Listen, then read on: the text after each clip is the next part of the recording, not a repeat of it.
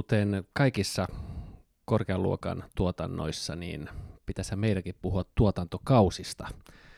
Ja nyt kun uusi vuosi lähti liikkeelle, niin havahduin siihen, että, että tästä lähti liikkeelle myöskin Pykälien takaa podcastin kuudes tuotantokausi. Joten äh, täällä Saare Anders vuodenvaihteen jälkeen taas kerran kuudennessa kerroksessa eduskuntatalossa, joka on varsin tyhjä tänään. Tämän podcastimme Pykälien takaa. Tervetuloa.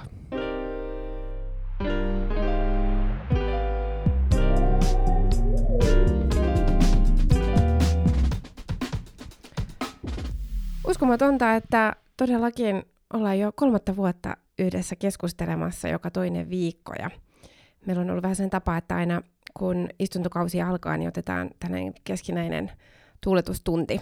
Ja tänään meillä ei ole siis varsinaisia vieraita, vaan päivitellään vähän maailman menoa, mitä tässä istuntotauon aikana on, on tapahtunut ja minkälaisia odotuksia tähän alkavaan kevääseen on.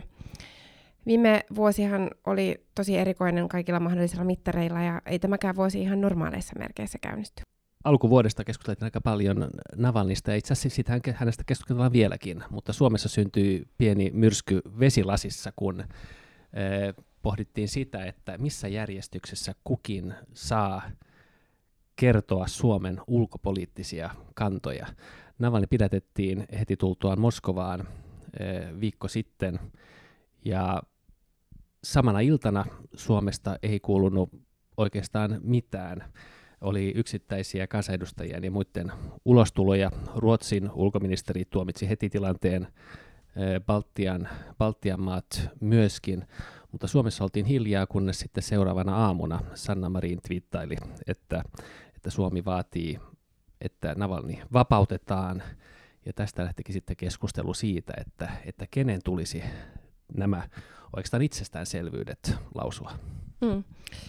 Joo, ja asianomaiset itsekin oli jo sitä mieltä, että, että tästä ei enää tarvitsisi puhua, mutta puhutaan me nyt vähän siitä, siitä vielä. Uh, itse asiassahan ei ole kahta kysymystä. Kaikkihan me olemme samaa mieltä siitä, että, että asia on tuomittava, se on äärimmäisen huolestuttava ja, ja se pitää niin kuin selkeäsanaisesti, selkeäsanaisesti myös sanoa, että mitä, mitä mieltä tästä tapauksesta ollaan. Um, ulkopolitiikan kuitenkin niitä taustaprosesseja uh, on määritelty aika tarkasti, ja se on tosi tärkeää, että meidän valtiojohdolla on selkeä, selkeästi kirkkaana mielessään se, että miten ulkopoliittisissa linjauksissa toimitaan. Ja se huoli, mikä tästä, tästä yhdestä twiitistä tai näiden ulostulojen järjestyksestä uh, oli ennen kaikkea se, että uh, eihän hallituksessa – tai meidän valtiojohdossa ole nyt mitään epäselvyyttä, että millä tavalla ulkopolitiikkaa johdetaan. Koska se oli epätyypillinen toimintatapa. Ja kun jälkikäteen ää, kävi vielä ilmi, että ää, tasavallan presidentti ei ollut tästä avauksesta etukäteen tietoinen, niin se on se, mikä herättää sen huolen, että, että onko keskenäinen vuorovaikutus kunnossa ja, ja onko perustuslain edellyttämät toimintatavat siellä niin kuin kirkkaana mielessä. Joo, siis se mikä kysymys, mikä tästä tietenkin herää, on se, että, että mikä on se keskusteluyhteys. Et itse ajattelisin, että heti kun Navalni pidätetään, niin varmaan molemmat hakee luurin käteen ja soittaa toiselle ja keskustelua asian läpi. Ja, ja näin tässä ilmeisesti ei, ei sitten tapahtunut. Sitten on toinen kysymys se, että onko tämä linjaus vai ei. Että, että kukin ministerihän joutuu työssään kansainvälisissä areenoissa varmaan puhumaan Suomen ulkopoliittisesta linjasta koko ajan. Ja silloin ei voi joka lausetta varmaan tsekata presidentillä tai presidentti tsekata jokaista lausetta valtioneuvoston kanssa, vaan on tiettyjä linjauksia, joita noudetaan ja, ja, ja siltä pohjalta lausutaan. Ja jos tätä ajattelee sillä tavalla, niin sittenhän tämä oli ihan Suomalle, Suomen linjausten mukaista. Että jos tästä haluaa tehdä ulkopoliittista linjaa, niin silloin pitää kaiketi myöskin avata mahdollisuus sille, että Suomi olisi voinut olla toista mieltä.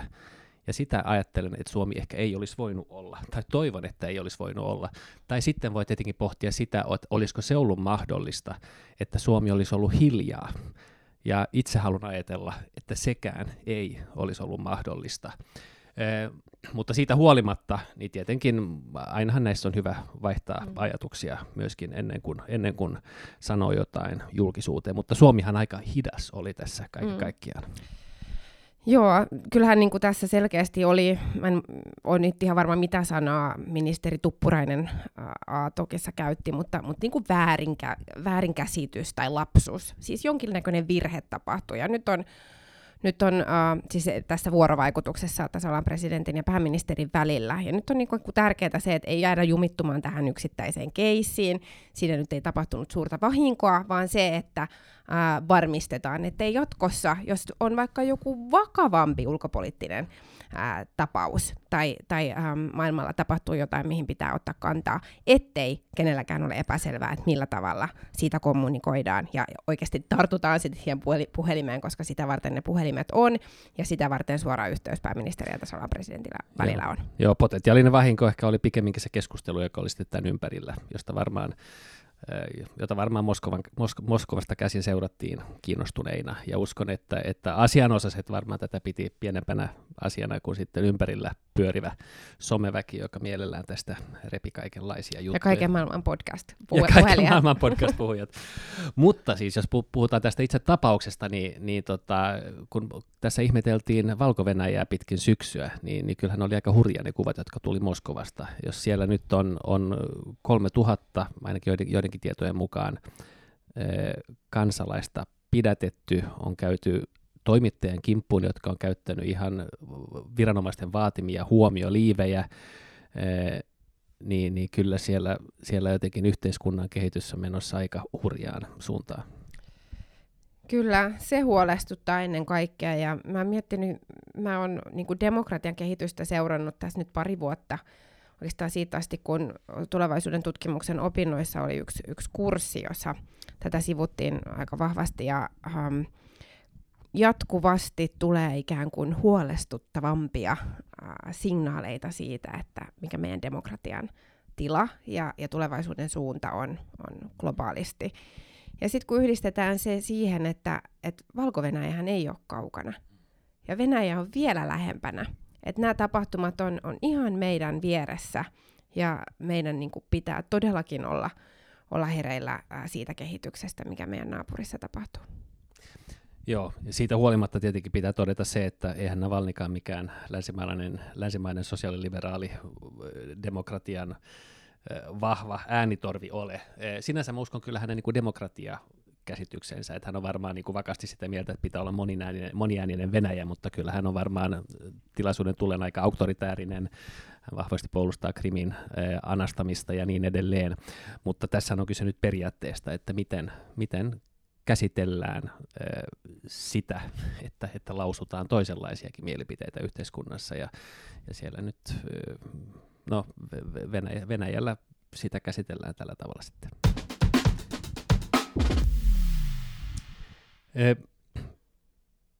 Pitkin tätä hallituskautta niin, niin on muutama asia tullut toistuvasti, toistuvasti esille kes- ja keskusteluun kyselytunnilla, ja yksi niistä on kotitalousvähennys, joka on ollut äh, verraton työllisyyden vauhdittaja. Ja, ja opposition suunnasta on, on, on, on kovasti pahoiteltu sitä, että hallitus nyt tämän kauden alussa teki pienen leikkauksen kotitalousvähennyksen enimmäissummassa ja niissä prosenteissa.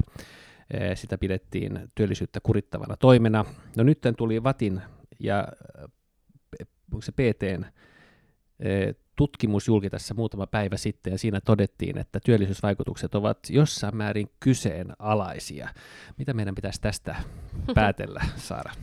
No nyt on todellakin sellainen teema, josta itsekin olen päässyt kyselytunnilla kysymään ja, ja peräänkuuluttamaan, ja kyllähän tämä tutkimustulos, mikä tuli, niin oli yllättävä. Se ei vastaa sitä sitä arkikokemusta, joka meillä monella on. Ja tietenkin ehkä se keskeisin johtopäätös on se, että myös lisää tutkimusta tarvitaan, jos, jos tällaiset ää, tällaiset tutkimukset pääsee näin tuloksillaan yllättämään. No, ei mennyt kauaakaan, kun sitten heräsi myös kysymyksiä näistä tutkimuksen johtopäätöksistä, ja ää, useammassa analyysissä on oltu ää, vähän sitä mieltä, että, että ne johtopäätökset tämän tutkimuksen pohjalta olisi voinut olla myös, myös toisenkin suuntaisia, ja asioita, joita tämän tutkimuksen osalta pitää huomioida, on, on se, että ensinnäkin aikajänne oli aika lyhyt, että ihmisten käytöksen muutosten arvioinnissa niin pari vuotta on, on tosi lyhyt aika.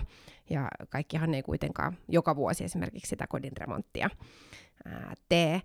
Toinen johtopäätös oli se, että ää, jos, jos, ikään kuin, tai jos halutaan sellainen johtopäätös tehdä, että millä tavalla kotitalousvähennys vaikuttaa työllisyyteen tai, tai ihmisten palveluiden ostoon, niin ää, logista olisi verrata tilannetta aikaan, jolloin kotitalousvähennystä ei ole käytössä ää, siihen, että, että se on otettu käyttöön, ja näinhän tässä tutkimuksessa ei toimittu. Joo, jos tota, pohtii sitä Suomea, joka oli olemassa niin ennen kotitalousvähennyksen käyttöönottoa, niin, niin silloinhan näiden tällaisen palveluiden käyttö oli oli huomattavan paljon vähäisempää. Jos muuten taloudessa ajattelee, että hinnalla on merkitystä, niin onhan se ihme, jos, jos sitten palveluiden nosto yhtäkkiä olisi se tilanne, jossa hinnalla asiakkaan maksamalla hinnalla, maksamalla hinnalla ei ole merkitystä. Tässä oltiin, analysoitiin sekä Ruotsin että Suomen tilannetta ja, ja pohdittiin, miten 2007 ja 2009 tehdyt muutokset ovat vaikuttaneet kotitalousvähennyksen käyttöön, ja, ja se on ehkä sikäli erikoinen ajanjakso, että siis se osuu just finanssikriisin aikaan ja, ja silloin oli huomattavan paljon epävarmuutta kaikin puolin ilmassa ja itse ajattelen, että ehkä silloin ihmisten taloudellinen käyttäytyminen ehkä ei ollut ihan samaa kuin mitä se olisi ollut normaali tilanteessa, ja, ja tältä osin että näitä tutkimuksia on myöskin sitten vähän kritisoitu. Mun mielestä tässä voi vetää sen johtopäätöksen lähinnä, että että e, ehkä tällaisilla pienillä muutoksilla ja säädöillä ehkä ei ole niin paljon vaikutuksia kuin mit, mitä ehkä toivottaisiin. Ja poliittisessa puheessa, kun halutaan roimaa nostoa tai laskua, niin, niin, niin tai sanotaan pientä nostoa ja pientä laskua, niin sillä, sillä tuskin päästään niin kuin kovin tehokkaisiin tuloksiin. Ja kaiken kaikkiaan tietenkin, kun puhutaan verotuksesta, niin aina pitää pystyä arvioimaan sitä, että mikä on se hyöty suhteessa siihen kustannukseen. Ja, ja, ja, ja tässä pitää varmaan myöskin kotitalousvähennyksen kohdalla sitten pientä tasapainoilua harrastaa. Mm, jos ajatellaan yritystoimintaa yritysten näkökulmasta, niin, niin sehän on ihan hirveän tärkeää, että on, on niin kuin mahdollisimman pitkälle näkymää siitä toimintaympäristöstä, ympäristöstä, jossa toimitaan, ja verotus on tietenkin ihan keskeinen osa sitä. Tässä on vähän sama ehkä kuin alvikannoissa, joita, jotka myöskin on politi- poliitikkojen tällaisia lempilapsia, että alvikantoihin mielellään tehtäisiin jotakin, jotakin oman ä, ajattelun mukaisia muutoksia ylös tai alaspäin, niin ä, monet yrittäjät pikemminkin toivoisivat, että olisi näkymä siitä, että millä tasolla ne, ne alvikannat on. Kotitalousvähennyksen osalta mä luulen, että äh, yksi keskeinen asia on myös se, että pitää olla tietoutta. Että et sen ei pitäisi olla ihmisten mielessä ikään kuin, niin kuin sekava tai vaikeasti käytettävissä oleva äh, hyöty, vaan, vaan niin, että se on olemassa ja, ja siitä viestitään selvästi ja ihmiset pystyy hyödyntämään sitä. Ne avaukset, mitä kokoomus on tehnyt kotitalousvähennykseen liittyen, niin nehän lähtee siitä, Superkotitalousvähennykseen että, liittyen. Kyllä, sekä kotitalousvähennykseen että superkotitalousvähennykseen liittyen. Niiden äm, keskeisin tausta-ajatus on se, että yhä useampi voisi hyödyntää kotitalousvähennystä. Ja sen takia kritiikki siitä, että että tämä on niinku ainoastaan rikkaiden oikeus ja rikkaiden ä, etuoikeuksien ä, kasvattamista, niin ei pidä paikkaansa, koska idea on nimenomaan siinä, että sitä voisi vois hyödyntää ja esimerkiksi tästä omavastuuosuudesta voitaisiin jatkossa sitten luopua niin, että ihmisillä olisi matala kynnys käyttää. Ja sanon vielä sen, että näiden ä, tasomuutosten lisäksi niin pidän kyllä ihan perusteltuna meidän avausta siitä, että niitä käyttötarkoituksia laajennettaisiin. Että sitä kotitalousvähennystä voisi hyödyntää laajemmin erilaisten palveluiden ostoon. Joo, mun se on hyvä pointti. Ja, ja itse ajattelen, että niin kuin insentiivit e, niin kuin erilaisten palveluiden osalta on varmaan vähän erilaiset. Että mä luulen, että me tehdään kulutuspäätöksiä vähän eri pohjalta silloin, kun on kyse vaikka auton korjaamisesta tai, tai, tai taloremontista, kuin silloin, kun, kun ostetaan nyt vaikka hoivapalveluja tai siivouspalveluja. Että tältä osin voisi varmaan käsitellä niitä, niitä ehkä hieman eri lailla.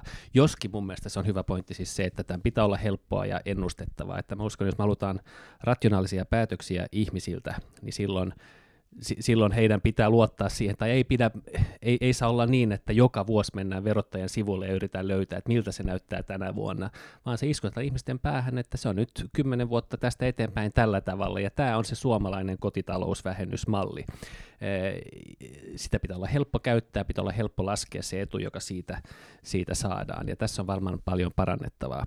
Kun verrataan Suomea ja Ruotsia, niin Ruotsissahan se käytäntö on sellainen, että se palvelun myyjä saa sen vähennyksen, mikä tarkoittaa, että jos mä ostan siivouspalvelua, niin mä en maksakaan 40 tunnissa, vaan 20 tunnissa. Ja palvelun tarjoaja saa sen 20 sitten takaisin, tai mikä prosentti siellä nyt sitten onkaan käytössä. Ja aikaisemmin mä oon ajatellut, että ehkä, ehkä tämä on sellainen malli, jossa se etu helpommin ehkä menee hintoihin niin kuin negatiivisessa mielessä, että hinnat niin kuin vastaavasti kasvaa ylöspäin. Mutta voisi sitä varmaan pohtia Suomessakin, että olisiko täl, tämä kuluttajalle ja käyttäjälle sellainen eh, yksinkertaisempi tapa ottaa tämä, tämä vähennys käyttöön. Sä puhuit siitä, että, että sanotaan, että se menee hyvä osa sille, tai, niin näinhän se tietenkin on, että he, joilla on vara käyttää palveluja, niin he, he niitä käyttävät.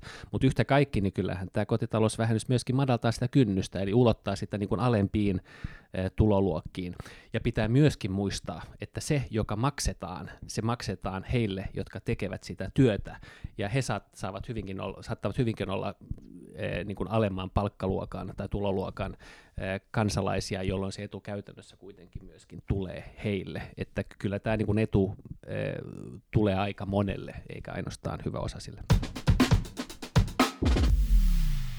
No tätä kevättä värittää tietenkin kuntavaalien läheisyys ja tietenkin se näkyy paitsi tuolla lehtimainoksissa ja äh, somemainonnassa. Mutta sun ei tarvitse pohtia sitä ollenkaan. Ei, mähän pohdin muiden puolesta. Uh, mutta se näkyy tietenkin myös politi- politiikan avauksissa ja, ja siinä, siinä mielikuvapelissä, mitä yritetään tehdä. Ja sä Anders, olet ehdolla ja rakennat omaa kampanjaa. Se pitäisikö meidän nyt tehdä karenssi sulle tähän meidän podcastiin, että niin, et saat niin, turhaa e- hyötyä? E- ehkä pitäisi, ehkä pitäisi. Joo, näinhän on tapana tällaisissa suurissa mediaproduktioissa, mediatalojen ohjelmissa, paitsi, paitsi jos kuuluu liike nyt puolueeseen, silloin tällaiset karessit ei päde. Aivan, hyvä tärkennys. Mutta äh, tässä on nyt viritelty näitä kuntavaalikampanjoita. Äh, ehdokasasettelu vielä on vaiheessa, mutta ehdokkaita on iso joukko jo nimettykin ja ehdokkaat kerää tiimejä ja, ja rakentaa omaa kampanjaansa. Ja näin tekee myös puolueet. Mm. Ja niin kuin tässä meidän keskusteluiden lomassa on, on nyt näiden jo tehdyn viiden tuotantokauden aikana huomattu, niin vaikka me ollaan eri puolilla pöytää, niin mehän ollaan monesti hyvinkin äh, samoilla linjoilla ja niin on myös meidän puolueemme, nimittäin molemmat rakentavat nyt tätä kuntavaalikampanjaa sydänteemaisesti, siis ihmislähtöisesti ja, ja äh, siitä mielikuvasta, että sydämellä näitä asioita tehdään. RKP julkaisi videon, joka oli sen sisältöinen, että, että tässä ollaan äh, vasemmistohallituksessa tekemässä porvari politiikkaa suurella sydämellä. Eikä ja... flirttailla nationalismin ja ääriliikkeiden kanssa jotain siihen suuntaan. Ja kokoomuksella oli sitten taas ähm, kuntavaalikampanjan avaus, jonka teema on, on siinä, että äh, sydän on oikealla. Eli että äh, halutaan vahvistaa sitä talouden pohjaa ja hyödyntää inhimillistä markkinataloutta, jotta kaikilla olisi täällä tulevaisuudessakin asiat hyvin. Joo, e, viime viikonloppunahan näistä viesteistä äh, lähti liikkeelle sellainen tuota, mielenkiintoinen. Jos ajatellaan, että, että Twitterissä on ollut tota, nyt epidemiologia aika paljon ja välillä on kansantaloustieteilijöitä, sitten on ollut tota, perustuslakiasiantuntijoita, kaikki ollaan oltu näitä, niin nyt sitten oli anatomiasta puhuttiin viime viikonloppuna, Kyllä, että missä se sydän oikein on. Ja, ja mä oon tietenkin pikkasen huolestunut eh, kokoomuksesta sikäli, sikäli kun, kun tota, ihan niin kuin anatomisista lähtökohdista, että, että muista on sininen sydän viittaa, viittaa lähinnä hapepuutteeseen. Mutta kun sä sanoit, että sä et nyt ole lähtenyt mukaan tähän, niin johtuuko se siitä, että kun mä mielen, että sä oot ehkä nyt tätä sinivihreätä eh, laitaa kokoomuksesta, niin, niin Hesarista saatiin lukea, että tutkimus tietoon perustuen, niin sinunlaisia ei ole, ei, ei ole äänestäjiä siis mm. ollenkaan, jotka ajattelisivat näin. Siis Joo, nyt kyllä. ihan sukupuuttoon kuolevaa olevaa kokoomuslajia. Joo, siis tällainen, tällainen analyysi oli nyt vuodettu Hesarille, että mun koko poliittinen ura on rakentunut toiveajattelulle. Ennen kuin mennään siihen, niin äh, kommentoidaan tätä anatomista keskustelua vielä, koska kyllähän tätä kokoomuksen kuntavaaliavausta pitää pitää varsin onnistuneena, kun ainoa tavallaan se kritiikki, mikä siihen kohdistuu, niin on just tällaista Twitter-anatomista keskustelua, että, että missä se sydän, sydän oikeasti on. Et sydän, sydämen asialla ollaan ja sydäntä halutaan kuunnella ja, ja tietenkin kokoomuksen väri nyt se, se sininen on perinteisesti ollut ihan niin kuin Suomen lipussakin sininen ja, ja valkoinen niin se on. on. joo. No eikö me kaikki isänmaan asialla näitä, näitä asioita tehdä ja paremman maailman puolesta. Mutta äh, Hesarin oli tosiaan vuodettu tällainen äh, selvitys, joka äh, oli uutisarvoltaan mielestäni aika, aika pieni, koska siinä ei ole uutista, että puolue tällaisia selvityksiä tekee. Siinäkään ei ole uutista, että kokoomuksen sisällä on erilaisia painotuksia ja, ja on erilaisia teemoja, joista on, on erilaisia näkemyksiä. Ää, näin on ollut koko kokoomuksen yli satavuotiaan historian ajan. Se varsinainen uutinen, mikä, mikä siinä nyt oli, niin oli se, että ää, joku meidän, meidän tota, toimijoista on katsonut tarpeelliseksi vuotaa Helsingin Sanomille oman analyysinsä ja johtopäätöksensä yhdestä ää, viime syksynä toteutetusta selvityksestä ja huomionarvoista on se, että se ei, ei ole mikään niin kuin vallitseva tulkinta edes siitä, siitä selvityksestä. Mulle jäi vähän epäselväksi, että oliko uh, toimittaja Teittisellä ollut käytössään itsellään tämä selvitys tai, tai se kysely uh, lukuineen vai, vai perustuiko tämä tää juttu uh, nimettöminä annettuihin kommentteihin, jotka, jotka siis tarkoitushakuisesti nostivat omaa tulkintaansa tällaisesta yhdestä tehdystä kyselystä. Mutta mun mielestä niin kuin se, mitä sen jälkeen on tapahtunut, ne kommentit, mitkä on tullut meidän puolueen johdolta ja, ja myös tämä kuntavaalikampanja, joka nyt on käynnistetty, niin viimeistään osoittaa sen, että, että tämä ää, tällaista tulkintaahan ei ollut tehty. Siinähän yritettiin uutisoida, että, että kokoomuksessa äm, on, on niin strategisista syistä kannatusta maksimoidakseen ää, haluttu niin kuin lähteä kosiskelemaan jotain tiettyjä rajapintoja. Ja näinhän nyt ei, ei niin toimita. Ja mä pidän sitä itse kyllä niin kuin todella tärkeänä, että niin ei myöskään jatkossa toimita, enkä ää, koe, että kokoomuksessa on, on ehkä näitä joitakin vuotajia lukuun ottamatta ää, ihmisiä, jotka äh, niin kun kokevat, että, että politiikan linjapäätöksiä tehtäisiin sen perusteella, että mistä kannatusta haetaan. Kyllähän me ollaan täällä tekemässä päätöksiä sen mukaan, mikä meidän mielestä on parhaan käytettävissä olevan tiedon mukaan oikein ja joka vie meitä, meitä niin kuin hyvään suuntaan.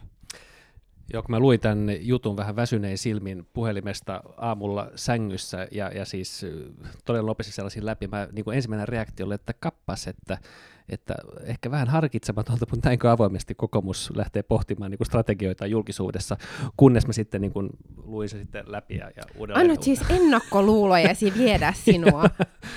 ja sitten huomasin, no joo, että ehkä tässä oli, tässä oli vuoto takana.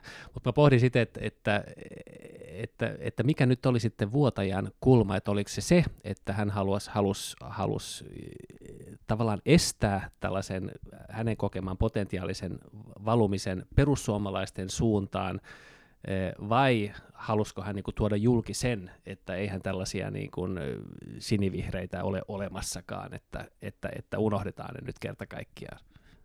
No, who knows? Ei, ei, ei ole tietoa muuta kuin siitä, että tietenkin tämä oli niin kuin vahingollista ja, ja hyvin harmillista, ja en usko, että mitkä tahansa tarkoitusperät siellä on takana ollut, niin, niin, niin kuin realisoituu tai todellista hyötyä ää, vuotajalle tästä, tästä loppujen lopuksi oli. Se oli ää, myrsky vesilasissa, siis kohu, joka oli erittäin harmillinen ja joka myöskin niin kuin, oman aamuni pilasi kyllä lahjakkaasti, kun se, kun se lehtijuttu tuli. Mutta ää, onneksi meillä on kokoomuksessa siis tehty nyt ohjelmatyötä ja meillä on olemassa linja, linjaukset erilaisista teemoista ihan vastikään viime syksynä hyväksytyssä tavoiteohjelmassa. Et ei, ei pitäisi olla mitään kysymystä siitä, että mikä kokoomuksen näkemys on oikeastaan niin kuin mihinkään politiikan Joo, teemaan. Paitsi, paitsi polttoaineveroihin.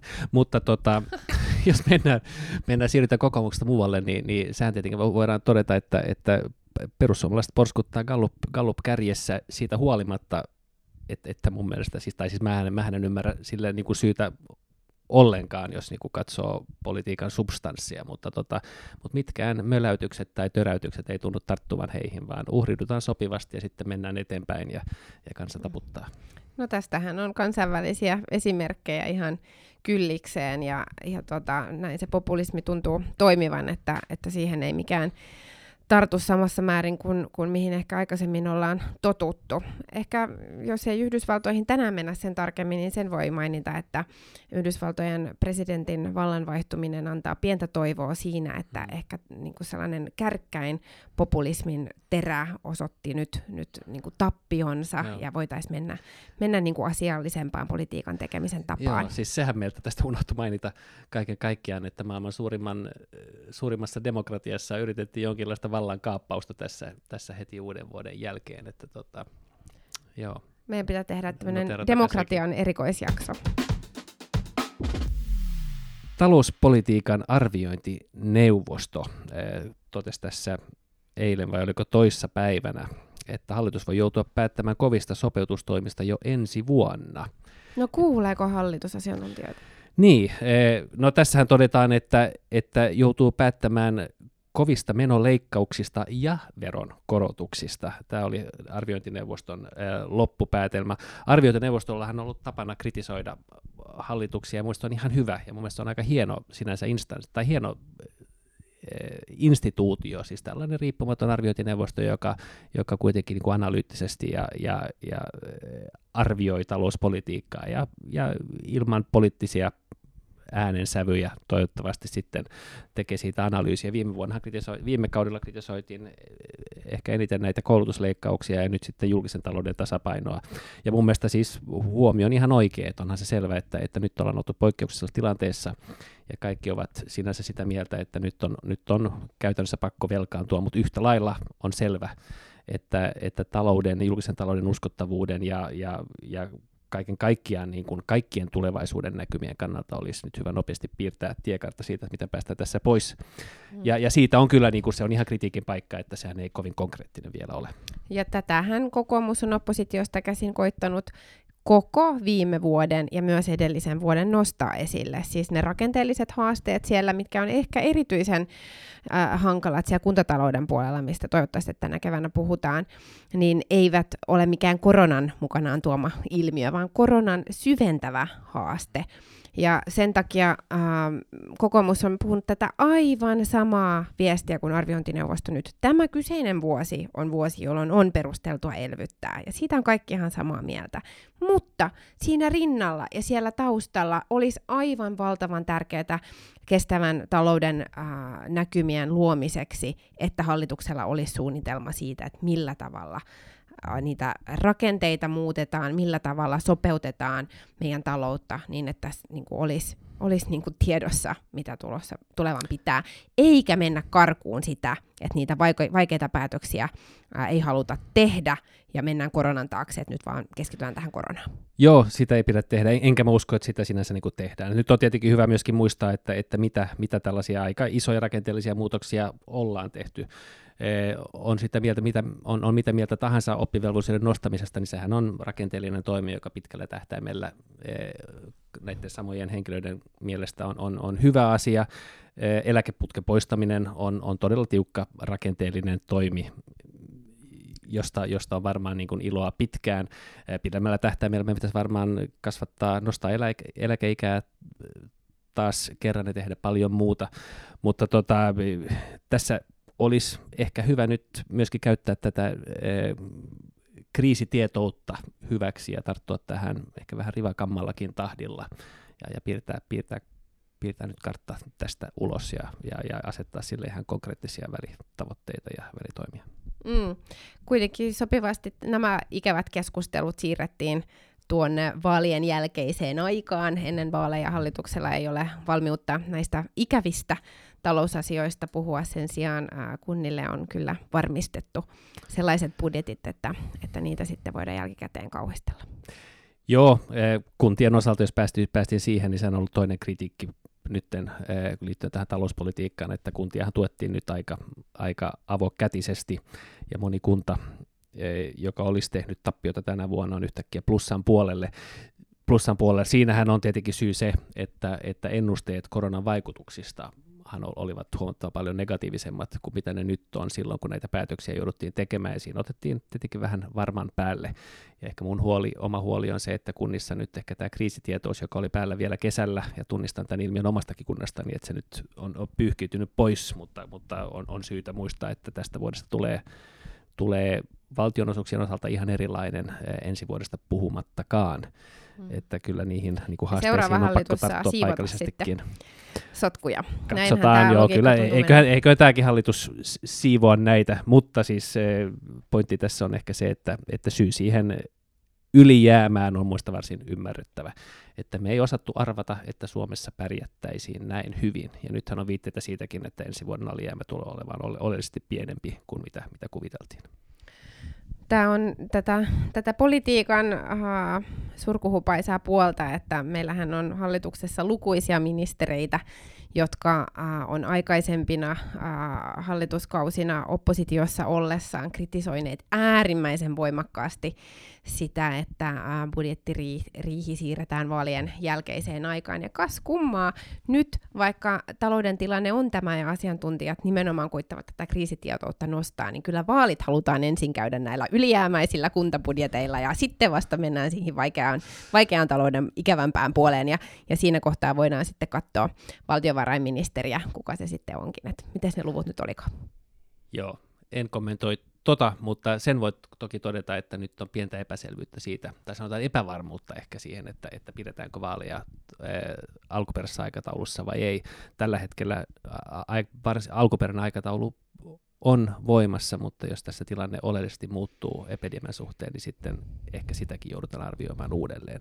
Mutta näissä merkeissä lähti kuudes tuotantokausi maailman ensimmäistä puolueiden välistä parlamentin sisäistä hallitus-oppositiorajat ylittävästä podcastista liikkeelle. Ilo olla taas täällä. Kyllä.